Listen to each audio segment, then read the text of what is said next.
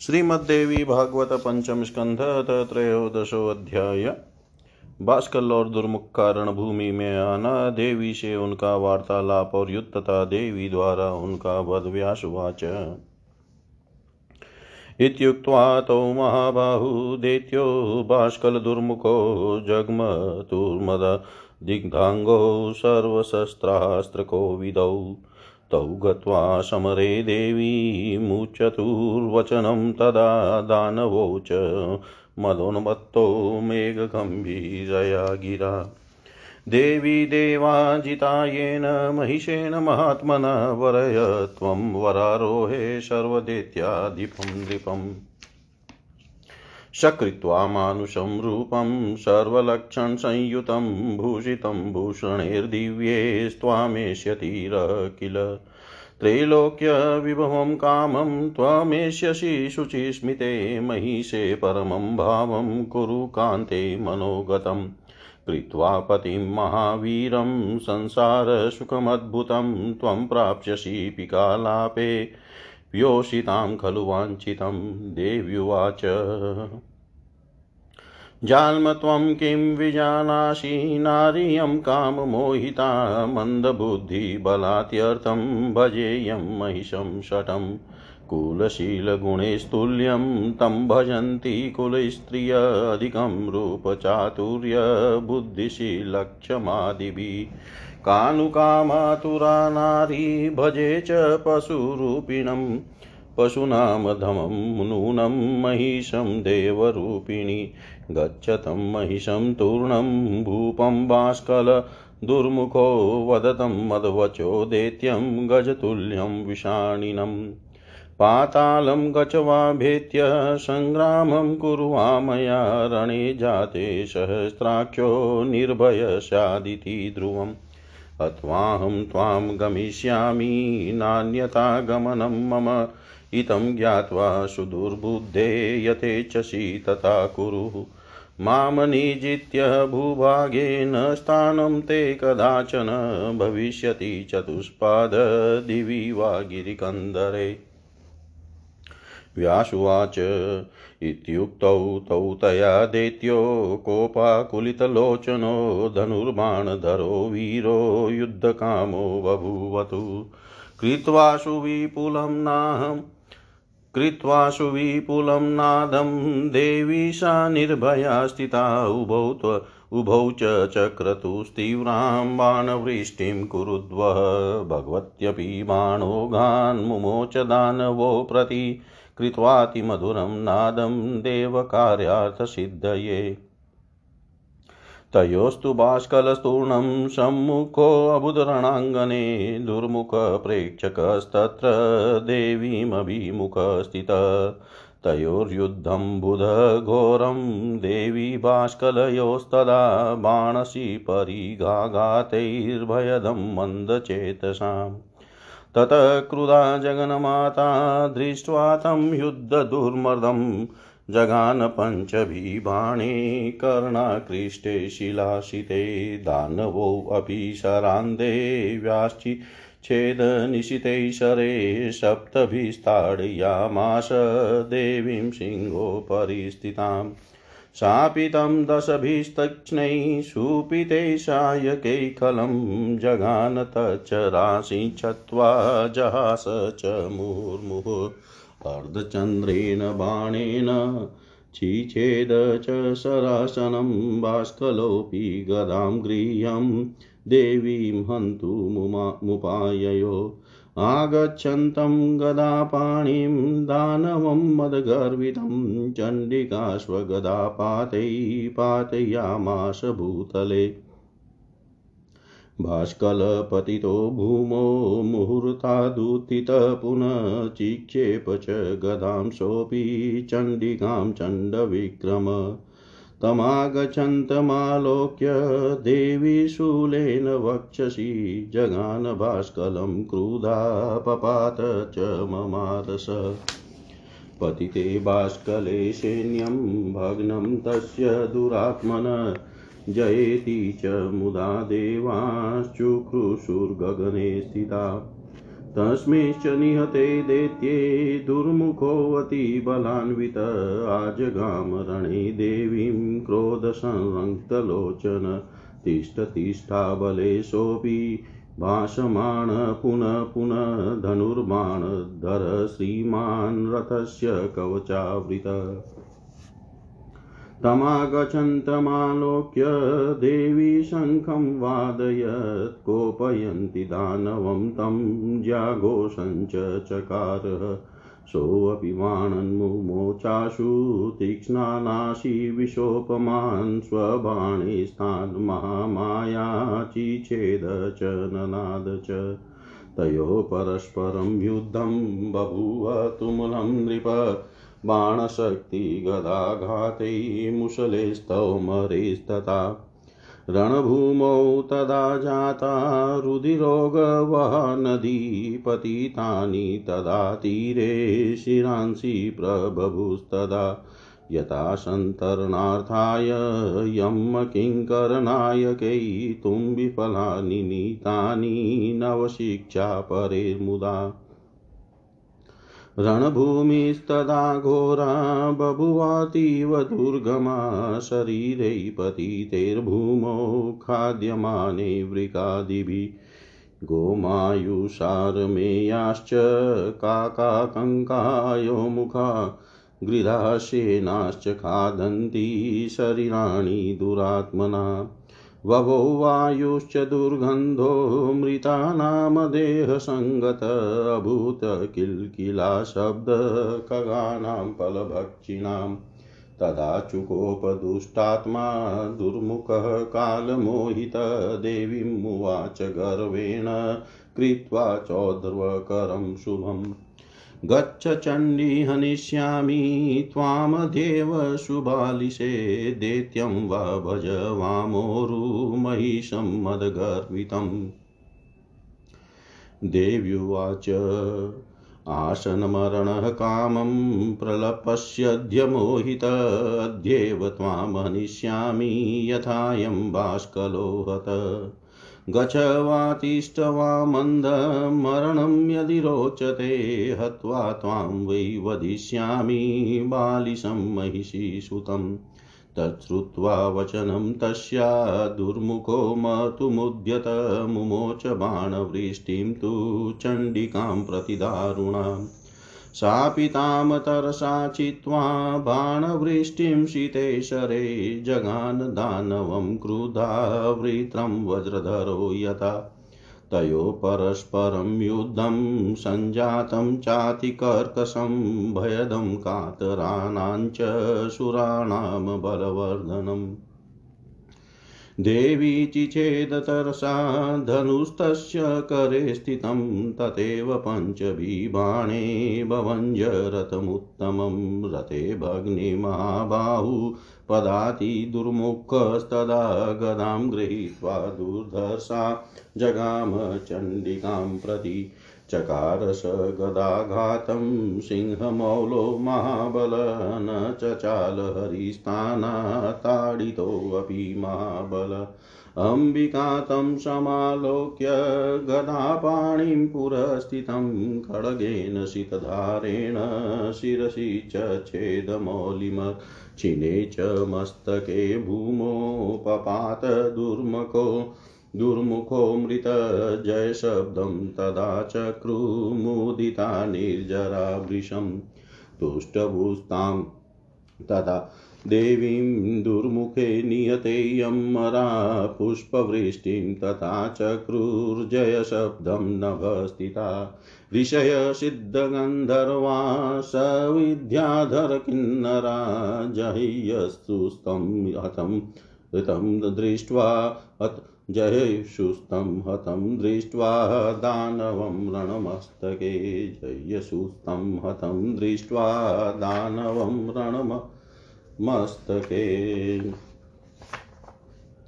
व्यास जी बोले, हे राजन, ऐसा कहकर अभिमान से चुरंगों वाले तथा सभी शास्त्र, शस्त्रास्त्रों के विशारद, वे दोनों महाबालु, बाहु, दैत्य, बाष्कल तथा द्रुमुख, समरांगन की ओर चल पड़े। इसके बाद वे दोनों मंदोनमंत दानव समर भूमि में पहुंचकर मेघ गर्जन के समान गंभीर वाणी में देवी से कहने लगे, हे देवी, हे सुंदरी, जिन महान महिषासुर ने सभी देवताओं पर विजय प्राप्त कर ली है, सभी देत्यों के अधिष्ठाता उन नहेश नरेश महिषासुर का आप वर्ण कर ले। वे सभी लक्षणों से संपन्न मनुष्य रूप धारण करके तथा दिव्य आभूषणों से अलंकृत होकर एकांत में आपसे मिलने के लिए आएँगे। हे सुंदर मुस्कान वाली देवी, उन्हें पति के रूप में स्वीकार कर लेने पर आपको तीनों लोकों का वैभव निश्चय ही प्राप्त हो जाएगा। अतः एकांते उन महिषासुर के प्रति आप अपने मन में परम प्रेम भाव रखिए। हे कोकिल भाषिनी महान पराक्रमी महिषासुर को अपना पति बनाकर आप स्त्रियों के लिए अभिष्ट अद्भुत सांसारिक सुख प्राप्त करेगी। देवी बोली अरे दुष्ट क्या तुम यह समझ रहे हो कि यह कोई काम मोहित बुद्धिहीन तथा बल रहित नारी है? मैं उस मही, मूर्ख महिषासुर की सेवा कैसे कर सकती हूँ? कुलीन स्त्रियाँ कुल चरित्र तथा गुण में समानता रखने वाले एवं रूप चतुरता बुद्धि व्यवहार क्षमा आदि से विशेष रूप से संपन्न पुरुष को ही स्वीकार करती है। ऐसी कौन देव रूपिणी नारी होगी जो कामातुर होकर पशु रूप धारी तथा पशुओं में भी अधम महिष को अपना पति बनाना चाहेगी? हे भास्कर और दुर्मुख, तुम लोग तत्काल अपने राजा महिषासुर के पास जाओ और हाथी के समान विशाल शरीर वाले तथा श्रृंगधारी उस दानव से मेरा संदेश कह दो। तुम पाताल लोक चले जाओ, अथवा यहाँ आकर मेरे साथ युद्ध करो। संग्राम होने पर भी इंद्र निर्भय हो सकते हैं, यह निश्चित है। संग्राम होने पर ही इंद्र निर्भय हो सकते हैं, यह निश्चित है। मैं तुम्हारा वध करके ही जाऊँगी, बिना तुम्हें मारे मैं नहीं जा सकती। हे महामूर्ख यह समझ कर अब तुम जो चाहते हो वैसा करो। हे चतुष्पाद, बिना मुझको पराजित किए पृथ्वी के किसी भी भाग में, अंतरिक्ष या पर्वत की गुफा में, कहीं भी अब तुम्हें शरण नहीं मिलेगी। व्यास जी बोले, देवी के ऐसा कहने पर क्रोध से तम तमाए नेत्रों वाले वे दोनों दैत्य धनुष बाण लेकर युद्ध करने के लिए तैयार हो गए।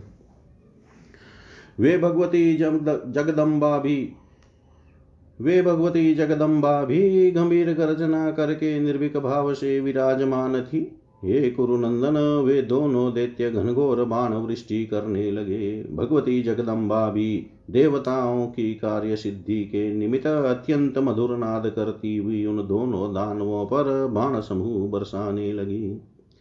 उन दोनों में से बाष्कल शीघ्रता पूर्वक समर भूमि में देवी के सामने आ गया। उस समय दुर्मुख केवल दर्शक बनकर देवी की ओर मुख करके खड़ा रहा। अब भगवती तथा बाष्कल के बीच बाणों, तलवारों तथा परिग से प्रहार परिग के परिग के प्रहार से भीषण युद्ध होने लगा, जो उत्साहहीन चित वाले लोगों के लिए भयदायक था। तत्पश्चात युद्ध के लिए उन्मत उस बाष्कल को देख कर जगदम्बिका कुपित हो गई और उन्होंने पत्थर की शान पर चढ़ाकर तीखे बनाए गए तथा कानों तक खींचे गए पाँच बाणों से उस पर प्रहार किया। उस दानव ने भी अपने तीक्ष्ण बाणों से देवी के बाणों को काट दिया और पुनः सिंह पर विराजमान भगवती पर सात बाणों से प्रहार किया। देवी भगवती ने उसके बाणों को काट कर पानी चढ़ाकर तीक्ष्ण किए हुए दस बाणों से उस दुष्ट पर प्रहार किया और वे बार बार ज़ोर ज़ोर से हंसने लगी। जगदम्बा ने अपने अर्ध चंद्राकार बाण से उसका धनुष काट डाला, तब भास्कर भी गदा लेकर देवी को मारने के लिए उनकी ओर दौड़ा। अभिमान में चूरुस दानव को हाथ में गदा लिया आता हुआ देख कर देवी चंडिका ने अपनी गदा के प्रहार से उसे धराशाही कर दिया। बाष्कल मुहूर्त भर पृथ्वी पर पड़ा रहा। इसके बाद वह फिर उठ खड़ा हुआ और प्रचंड पराक्रमी उस वीर ने भी भगवती पर गदा चला दी। उस दैत्य को सामने आता देख कर भगवती ने कुपित होकर बाष्कल के वक्ष स्थल पर त्रिशूल से प्रहार किया, जिससे वह गिर पड़ा और मर गया। भास्कर के गिरते ही उस दुरात्मा की सेना भाग गई और आकाश मंडल में विद्यमान देवता प्रसन्नता पूर्वक भगवती की जय जयकार करने लगे। उस दैत्य को मार दिए जाने पर महाबली दुर्मुख क्रोध से आँखें लाल किए रणभूमि में देवी के समक्ष आया। उस समय वह वैभवशाली दैत्य अरि अबले ठहरो ठहरो ऐसा बार बार कहते हुए धनुष्मान धारण करके कवच पहने हुए रथ पर सवार था। उस दानव को अपनी ओर आते देख कर देवी ने शंख ध्वनि की और उसे कुपित करती हुई वे अपने धनुष की टंकार करने लगी। दुर्मुख भी बड़ी तेज़ी से सर्प के समान विषैले तीक्ष्ण बाण छोड़ने लगा। तब महामाया ने अपने बाणों से उन बाणों को काट डाला और वे गर्जन करने लगी। हे राजन, बाण शक्ति, गदा मुसल और तोमर आदि के प्रहार से उन दोनों में परस्पर भयंकर युद्ध होने लगा।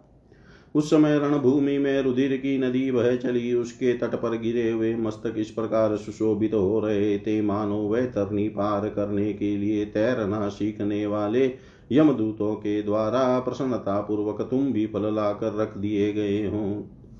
भूमि पर कटकर गिरे शवों तथा उन्हें खाने वाले भेड़िया आदि जंतुओं से वह रणभूमि अत्यंत भयंकर तथा दुर्गम हो गई थी। शियार कुत्ते कौवे, कंक, अयोमुख नामक पक्षी गिद और बाजुन दुष्ट दानवों के शरीर को नोच नोच कर खा रहे थे। मृतकों के शरीर के संसर्ग से दुर्गंधित हवा चल रही थी और मांसाहारी पक्षियों की किलकिला ध्वनि हो रही थी। तब काल से मोहित व दुरात्मा दुर्मुख अत्यंत क्रुद्ध हो उठा और गर्व के साथ अपनी सुंदर भुजा उठाकर देवी से कहने लगा हे चंडी के हे मूर्ख बाले, भाग जाओ। नहीं तो मैं तुम्हें अभी मार डालूँगा, अथवा हे वह मारू मद से मत महिषासुर को स्वीकार कर लो। देवी बोली, अब तुम्हारी मृत्यु समीप है, तभी तुम मोहित होकर ऐसा प्रलाप कर रहे हो। अभी मैं तुम्हें भी उसी प्रकार मार डालूँगी, जैसे मैंने इस बास्कल को मारा है। हे मूर्ख, भाग जाओ और यदि तुम्हें मृत्यु अच्छी लगती हो तो रुके रहो। तुम्हें मारने के बाद मैं मूर्ख महिषासुर का भी संहार कर दूँगी। देवी का वह वचन सुनकर मन मरणोन्मुख दुर्मुख भगवती चंडिका के ऊपर भीषण बाण वृष्टि करने लगा। भगवती ने भी कुपित होकर अपने तीक्ष्ण बाणों से उस बाण वृष्टि को तत्काल व्यर्थ करके उस दैत्य पर उसी प्रकार आघात किया, जैसे इंद्र ने वृत्रासुर पर किया था। उन सब अब उन दोनों में बड़ा भीषण युद्ध आरंभ हो गया, जो कायरों के लिए भयदायक तथा वीरों के लिए उत्साहवर्धक था। देवी ने बड़ी फूर्ति के साथ उसके हाथ में स्थित धनुष को काट डाला और उसी तरह अपने पाँच बाणों से उसके उत्तम रथ को छिन्न भिन्न कर दिया। रथ के नष्ट हो जाने पर महाबाहु दुर्मुख अपनी भयानक गदा लेकर पैदल ही भगवती चंडिका की ओर दौड़ा। उनके पास पहुंचकर उस महाबली दैत्य ने सिंह के मस्तक पर गदा से प्रहार कर दिया। किंतु महाशक्तिशाली सिंह गदा से मारे जाने पर भी अपने स्थान से विचलित नहीं हुआ। उसी समय जगदम्बा ने हाथ में गदा लिए हुए उस दुर्मुख को सम, को समुख उपस्थित देखकर अपनी तीक्ष्ण धार वाली तलवार से उसके किरट युक्त मस्तक को काट दिया। मस्तक कट जाने पर दुर्मुख ज़मीन पर गिर पड़ा और मर गया। तब देवता प्रसन्न होकर देवी की जय जयकार करने लगे। दुर्मुख के मर जाने पर आकाश में विद्यमान देवता भगवती की स्तुति करने लगे। उन पर पुष्प बरसाने लगे तथा उनके जयकार करने लगे। रणभूमि में उस महान दानव को मरा हुआ देख कर ऋषि सिद्ध गंधर्व विद्याधर और किन्नर आनंदित हो उठे। इति श्रीमद्देवी भागवते महापुराणे अष्टादशसाहस्रयां संहितायां पञ्चमस्कन्धे महिषसेनाधिप बाष्कलदुर्मुखनिपातनं वर्णनं नाम त्रयोदशोऽध्याय। सर्वं श्रीशां सदाशिवार्पणम् अस्तु। ॐ विष्णवे नमः, ॐ विष्णवे नमः, ॐ विष्णवे नमः। श्रीमद्देवी भागवत पंचम स्कंद चतुर्दशो अध्याय चिक्षुर और भूमि में आना देवी से उनका वार्तालाप और युद्ध तथा देवी द्वारा उनका वध व्यासुवाच। दुर्मुखं निहतं श्रुत्वा महिषक्रोधमूर्छितः उवाच दानवान् सर्वान् किं जातमिति नियतो दानवो शूरो रणे दुर्मुख बाष्कलो तन्व्या तत्परमाश्चर्यं पश्यन्तु देवचेष्टितम् कालो हि बलवान् कर्ता सततं सुखदुःखयो नराणां परतन्त्राणां पुण्यपापानुयोगत। नियतौ दानवश्रेष्ठौ किं कर्तव्यमतः परं ब्रुवन्तु मिलिताः सर्वे यद्युक्तं कार्यसङ्कटे व्यासुवाच एवं ब्रुवती राजेन्द्र महिषेयति बलान्विते चिक्षुराख्यस्तु सेनानीस्तमुवाच महारथ। राजनहं मनिष्यामि का चिन्ता स्त्रीविहिंसने इत्युक्त्वा स्वबलैर्युक्तप्रययो रथसंयुत। द्वितीयं पाष्णिरक्षं तु कृत्वा ताम्रं महाबलं महता सैन्यघोषेण पूरयन् गगनं दिश। तमागच्छन्तमालोक्य देवी भगवती शिवा चकार शङ्खज्या घोषं घण्टानादं महाद्भुतम् तत्र सुस्तेन शब्देन ते च सर्वे सुरारय। किमेतदिति किमेतदिति भाषन्तो दुद्रुवुर्भयकम्पिता। चिक्षुराख्यास्तु तान् दृष्ट्वा पलायन् परायणान्वाचातीव सङ्क्रुध किं भयं वशमागतम् अद्य अद्यवाहं मनिष्यामि, बाणे बालां मदोन्नतान् तिष्ठन्त्वत्र भयं त्यक्त्वा देत्या समरमूर्धनि। इत्युक्त्वा दानवश्रेष्ठ चापपाणि बलान्वित आगत्य सङ्गरे देवीमित्युवाच गतव्यथ। किं गर्जसि विशालाक्षी विषयन्ति तरानरान् नाहं बिभेमि तन्वङ्गी श्रुत्वा ते अद्य विचेष्टितं स्त्रीवधे दूषणं ज्ञात्वा तदेवा कीर्तिसम्भवमुपेक्षां कुरुते चित्तं मदीयं वामलोचने स्त्रीणां युधं कटाक्षेश्च तथा हावैश्च सुन्दरी न शस्त्रैर्विहितं क्वापि त्वादृशिनां कदाचन। पुष्पैरपि न योद्धव्यं किं पुनर्निश्चिते शरे भवादृशीनां देहेषु दुनोति मालतीदलं दिग्जन्म मानुषे लोके ख्यातधर्मानुजीविनां। लालितोऽयं प्रियो देह क्लिन्तनीयशिते शिरे।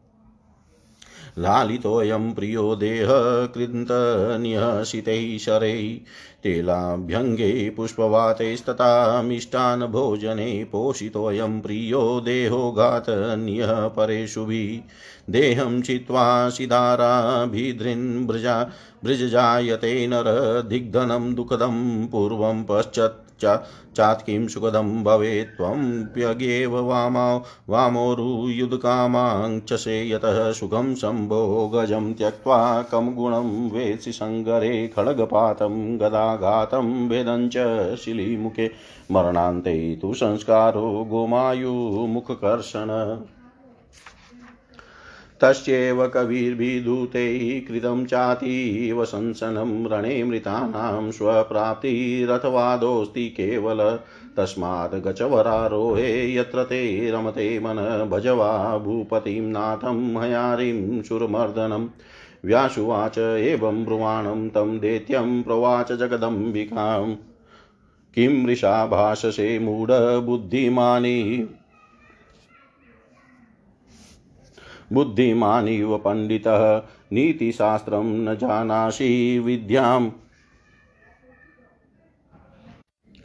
नीतिशास्त्रं न जानासि विद्यां, तान् वीक्षिकीं तथा न सेवितास्त्वया वृद्धा न धर्मे मतिरस्ति ते मूर्खसेवा परो यस्मात्, तस्मात् त्वं मूर्ख एव हि राजधर्म न जानासि। किं ब्रविषि ममाग्रतः सङ्ग्रामे महिषं हत्वा कृत्वा रुदिरकर्दमम् यशः स्तम्भं स्थिरं कृत्वा गमिष्यामि यथा सुखं देवानां दुःखदातारं दानवं मदगर्वितं हनिष्येऽहं दुराचारं युद्धं कुरु स्थिरो भव। जीविते चास्ति चेन्मूढमहिषस्य तथा तव तदा गच्छन्तु पातालं दानवः सर्व एव ते मुमुषा यदि वश्चिते युद्धं कुर्वन्तु सत्वरा सर्वानेव वदिष्यामि निश्चयोऽयं ममाधुना व्यासुवाच तच्छ्रुत्वा वचनं तस्या दानवो बलदर्पितः मुवोच बाणवृष्टिं तां घनवृष्टिमिवापराम्। चिचेद तस्य सा बाणान् स्वबाणे निश्चितैस्तदा जगानतं तथा घोरैराशिविषशमे शरै युद्धं परस्परं तत्र बभूव विस्मयप्रदं गदया घातयामाश जगदम्बिकाम्। मूर्छा प्राप स दुष्टात्मा गदयाभिहतो वृशं मुहूर्ताद्वयमात्रं तु रथोपस्त्रीवाचल। तं तथा मूर्छितं दृष्ट्वा ताम्रपर्बलार्दन आजगामरणे योद्धुं चण्डिकां प्रतिचापला। आगच्छन्तं तु तं वीक्ष्य हसन्ति प्राह चण्डिका ओ हि दानवश्रेष्ठ यमलोकं नयाम्यहम्। किं भवद्भिः समायातैर्बले च गतायुषे महिष, किं गृहे मूढः करोति जीवनोद्यमम्? किं भवद्भिर्हतेर्मन्दैर्ममापि विफलश्रमः ते महिषे पापे सुरशत्रो दुरात्मनि? तस्माद्यूयं गृहं गत्वा महिषं प्रेषयन्तीव पश्येन्माशोऽपि मन्दात्मा यादृशीं तादृशी स्थितां ताम्रस्तद्वचनं श्रुत्वा बाणवृष्टिं चकार चण्डिकां प्रतिकोपेन कर्णाकृष्टशरासन भगवत्यपि ताम्राक्षी समाकृष्य शरासनं बाणान् मुमोच तरसा हन्तु कामासुराहितम् चिक्षुराख्योऽपि बलवान् मूर्छा त्यक्तोत्थितः पुनः गृहीत्वा संसरं चापं तस्थो ततः समुखक्षणा। चिक्षुराख्याशताम्रश्च द्वा वप्यति बलोत्कटो युधाते महावीरो सह देव्या रणाङ्गने कुपिता च महामाया ववसरसन्तति सन्ततिं चकार दानवान् सर्वान् बाणचत तनुच्छदा क्रोधसम्मूढा बभूवु सरताडिता चिक्षिपु सरजालानि देवीं प्रति बभुस्ते राक्षसा तत्र किं सुखा इव पुष्पिण शिलीमुखक्षताः सर्वे वसन्ते च वने रणे। बभूवतुमुलं युद्धं ताम्रेण स संयुगे विस्मयं परमं जग्मुर्देवाये प्रेक्षका स्थिता। ताम्रो मुसलमादाय लोहजं दारुणं दृढं जगानमस्तके सिंहं जहा स च ननर्द च नर्दमानं तदा तं तु दृष्ट्वा देवी रुषान्विता खड्गेन शितधारेण शिरसि चचेद सत्वरा चीने शिरसि ताम्रस्तु विशीर्षो मुसलीबली बभ्राम क्षणमात्रं तु पपातरणमस्तके। पतितं ताम्रमालोक्य चिक्षुराख्यो महाबल खड्गमादाय तरसा दुद्रावचण्डिकां प्रति। भगवत्यपि तं दृष्ट्वा खड्गपाणिमुपागतं दानवं पञ्चभिः बाणै जगानतरसारणे। एकेन पातितं खड्गं द्वितीयेन तु तत्करः कण्ठा च मस्तकं तस्य कृन्तितं चापरैशरे। एवं तौ निहतो क्रूरो राक्षसो रणदुर्मदो भग्नं सैन्यं तयोस्तूर्णं दिक्षु सन्त्रस्तमानसम्। देवाश्च मुदिताः सर्वे दृष्ट्वा तो निहतो रणे पुष्पवृष्टिं मुदा च क्रूर्जयशब्दं नभस्थिता। ऋषयो देवगन्धर्वा वेतालाशिदचारणा उचुस्ते तव देवी। जय देवीति चाम्बिकेति पुनः पुनः उचुस्ते। जय देवीति चाम्बिकेति पुनः पुनः। व्यास जी बोले, हे राजन, दुर्मुख मार दिया गया। यह सुनकर महिषासुर क्रोध से मूर्छित हो गया और दानवों से बार बार कहने लगा, यह क्या हो गया? दुर्मुख और बास्कल तो बड़े वीर दानव थे। एक सुकुमार नारी ने उन्हें रणभूमि में मार डाला। यह तो महान आश्चर्य है। देव का विधान तो देखो। समय बड़ा बलवान होता है। वही परतंत्र मनुष्य के मनुष्यों के पुण्य तथा पाप के अनुसार सदा उनके सुखों दुखों का निर्माण करता है। ये दोनों ही श्रेष्ठ दानव मार डाले गए हैं। अब इसके बाद क्या करना चाहिए? इस विषय में स्थिति सब लोग विचार करके जो उचित हो बताएँ। व्यास जी बोले, हे राजेंद्र, इस प्रकार महाशक्तिशाली महिषासुर के कहने पर उसके महारथी सेनाध्यक्ष क्षुर ने कहा, हे राजन, स्त्री को मार डालने में चिंता किस बात की? मैं उसे मार डालूँगा। ऐसा कहकर वह चिक्षुराख्य रथ पर बैठकर दूसरे महाबली ताम्र को अपना अंग रक्षक बनाकर सेना की तुमुल ध्वनि से आकाश एवं दिशाओं को नीनादित करता हुआ युद्ध के लिए चल पड़ा। उसे आता हुआ देख कर कल्याणमयी भगवती ने अद्भुत शंख ध्वनि घंटा नाद तथा धनुष की टंकार की। उस ध्वनि से सभी राक्षस भयभीत तो हो गए। यह क्या ऐसा कहते हुए वे भय से कांपने लगे तथा भाग खड़े हुए। उन्हें भागते हुए देख कर चिक्षुराख्य ने अत्यंत क्रोधित होकर कहा, तुम्हारे सामने कौन सा भय आ गया? मैं इस मंदोन्मत नारी का आज ही बाणों द्वारा माँ। मैं इस नारी मंदो मैं इस मंदोन्मत नारी को आज ही बाणों द्वारा मार डालूँगा। हे दित्यो, तुम लोग भय छोड़कर लड़ाई के मोर्चे पर डटे रहो। ऐसा कहकर उस पराक्रमी दैत्य श्रेष्ठ चिक्षुर ने हाथ में धनुष उठा लिया और युद्ध भूमि में आकर वह निश्चिंतता पूर्वक भगवती से कहने लगा हे विशालाक्षी, अन्य साधारण मनुष्यों को भयभीत करती हुई तुम क्यों गरज रही हो? तुम्हारा यह व्यर्थ गर्जन सुनकर मैं भयभीत नहीं हो सकता। हे सुलोचन, स्त्री का वध करना पाप है तथा इससे जगत में अपकीर्ति होती है, यह जानकर मेरा चित तुम्हें मारने से विचलित तो हो रहा है। हे सुंदरी, तुम जैसी स्त्रियों के कटाक्षों तथा हाव भावों से समर का कार्य संपन्न हो जाता है, कभी कहीं भी शस्त्रों द्वारा स्त्री का युद्ध नहीं हुआ है। हे सुंदरी, तुम्हें तो पुष्प से भी युद्ध नहीं करना चाहिए। तब फिर तीक्ष्ण बाणों से युद्ध की बात ही क्या? क्योंकि तुम्हारी जैसी सुंदरियों के शरीर में मालती की पंखुड़ी भी पीड़ा उत्पन्न कर सकती है। इस संसार में छात्र धर्मानुयायी लोगों के जन्म को धिक्कार है, क्योंकि वे बड़े प्यार से पाले गए अपने शरीर को भी तीक्ष्ण बाणों से छिदवाते हैं। तेल की मालिश से, फूलों की हवा से तथा स्वादिष्ट भोजन आदि से पोषित इस प्रिय शरीर को शत्रुओं के बाणों से विधवाते हैं। तलवार की धार से अपना शरीर कटवा कर मनुष्य धनवान होना चाहते हैं। ऐसे धन को धिक्कार है जो प्रारंभ में ही दुख देने वाला होता है तो बाद में क्या वह सुख देने वाला हो सकता है? हे सुंदरी, तुम भी मूर्ख ही हो, तभी तो सब भोगजन्य सुख को त्याग कर युद्ध की इच्छा कर रही हो। युद्ध में तुम कौन सा लाभ समझ रही हो? युद्ध में तलवारें चलती है, गदा का प्रहार होता है और बाणों से शरीर का भेदन किया जाता है। मृत्यु के अंत में शियार अपने मुँह से नोच नोच कर उस देह का संस्कार करते हैं।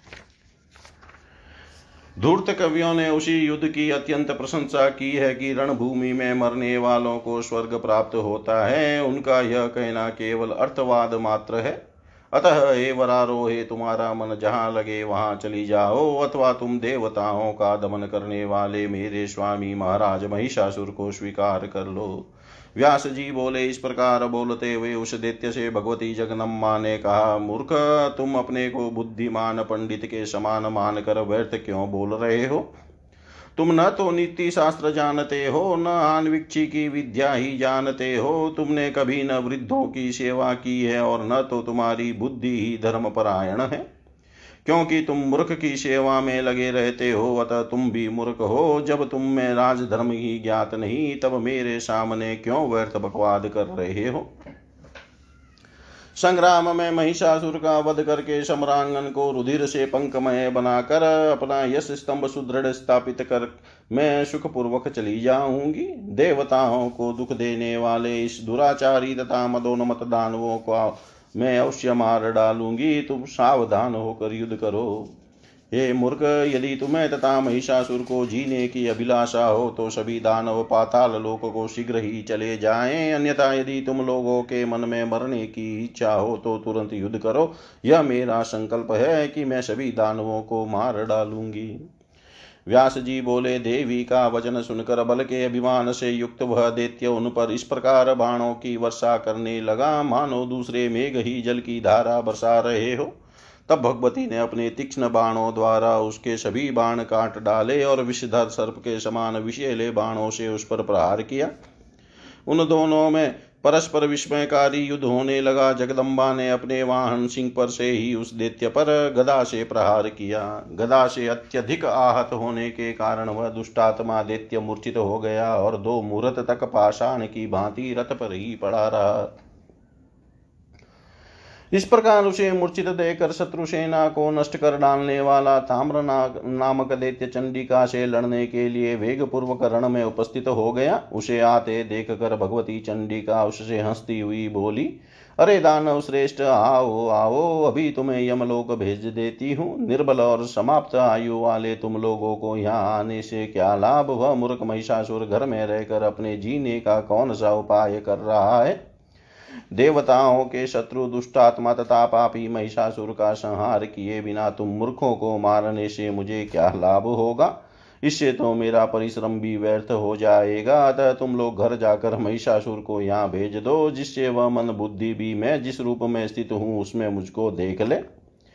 भगवती का वचन सुनकर वह ताम्र कुपित हो धनुष को कान तक खींच कर उन पर बाणों की वर्षा करने लगा। देवताओं के शत्रु उस दैत्य को मारने की इच्छा वाली ताम्राक्षी भगवती भी धनुष खींच कर उसके ऊपर वेग पूर्वक बाण छोड़ने लगी। इतने में बलवान चिक्षुराक्य भी मूर्छा त्याग कर उठ खड़ा हुआ और तुरंत बाण सहित धनुष लेकर देवी के सामने आकर खड़ा हो गया। चिक्षुराख्य और ताम्र दोनों ही अत्यंत उग्र, बलवान और महान वीर थे। अब वे दोनों ही मिलकर भगवती जगदम्बा से रण रण में युद्ध करने लगे। तब महामाया क्रोधित होकर बाण समूहों की वर्षा करने लगी और उन्होंने अपने बाणों के प्रहार से सभी दानवों के कवच छिन्न भिन्न कर दिए। उन बाणों से हाथ होकर सभी असुर क्रोध से व्याकुल हो गए तथा रोषपूर्वक देवी पर बाण समूह छोड़ने लगे। उस समय समस्त रणभूमि में भगवती के बाणों से घायल सभी राक्षस ऐसे सुशोभित तो होने लगे, जैसे वसंत ऋतु में वन के किशुक के लाल पुष्प दिखाई पड़ते हो। उस समर भूमि में ताम्र के साथ देवी का भीषण युद्ध होने लगा। इसे देखने वाले जो देवता आकाश में स्थित थे, वे आश्चर्यचकित हो गए। उसी समय ताम्र ने लोहे का बना हुआ एक सुदृढ़ तथा भयंकर मुसल लेकर देवी के सिंह के सिर पर प्रहार किया और वह ज़ोर से हंसने तथा गरजने लगा। तब उससे गरजता हुआ देख कर भगवती क्रोधित हो गई और उन्होंने तुरंत अपनी तेज धार वाली तलवार से उसका मस्तक काट डाला। सिर कट जाने पर भी वह मस्तक विहीन बलशाली ताम्र मुसल लिए वे कुछ क्षण तक घूमता रहा। इसके बाद वह सम्रांगन में गिर पड़ा। ताम्र को गिरा हुआ देख कर महाबली चिक्षुराख्य खड़ग लेकर बड़े वेग से चंडिका की ओर झपटा। हाथ में तलवार लिए उस दानव को रण में अपने और आते देख कर देवी ने भी तुरंत पाँच बाणों से उस पर प्रहार किया। भगवती ने एक बाण से उसका खड़क काट दिया, दूसरे से उसका हाथ काट दिया और अन्य बाणों से उसका मस्तक कंठ से अलग कर दिया। इस प्रकार युद्ध के लिए उन्मत रहने वाले उन दोनों क्रूर राक्षसों का वध हो गया। तब उन दोनों की सेना भयभीत होकर चारों दिशाओं में शीघ्रता पूर्वक भाग चली। उन दोनों दानवों को रण में मारा गया। देख कर आकाश में विराजमान संपूर्ण देवता आह्लादित हो गए और प्रसन्नता पूर्वक भगवती की जय ध्वनि करते हुए फूलों की वर्षा करने लगे। ऋषि, देवता, गंधर्व, वेताल, सिद्ध और चारण, वे सब देवी की जय, अंबिका की जय, ऐसा बार बार बोलने लगे। इति श्रीमद्देवी भागवते महापुराणे अष्टादश सहस्रयां स्कंदे ताम्रचिक्षुराख्य वदवर्णनं नाम चतुर्दशोऽध्याय। सर्वं श्रीशां सदाशिवार्पणम् अस्तु। ॐ विष्णवे नमः, ॐ विष्णवे नमः, ॐ विष्णवे नमः।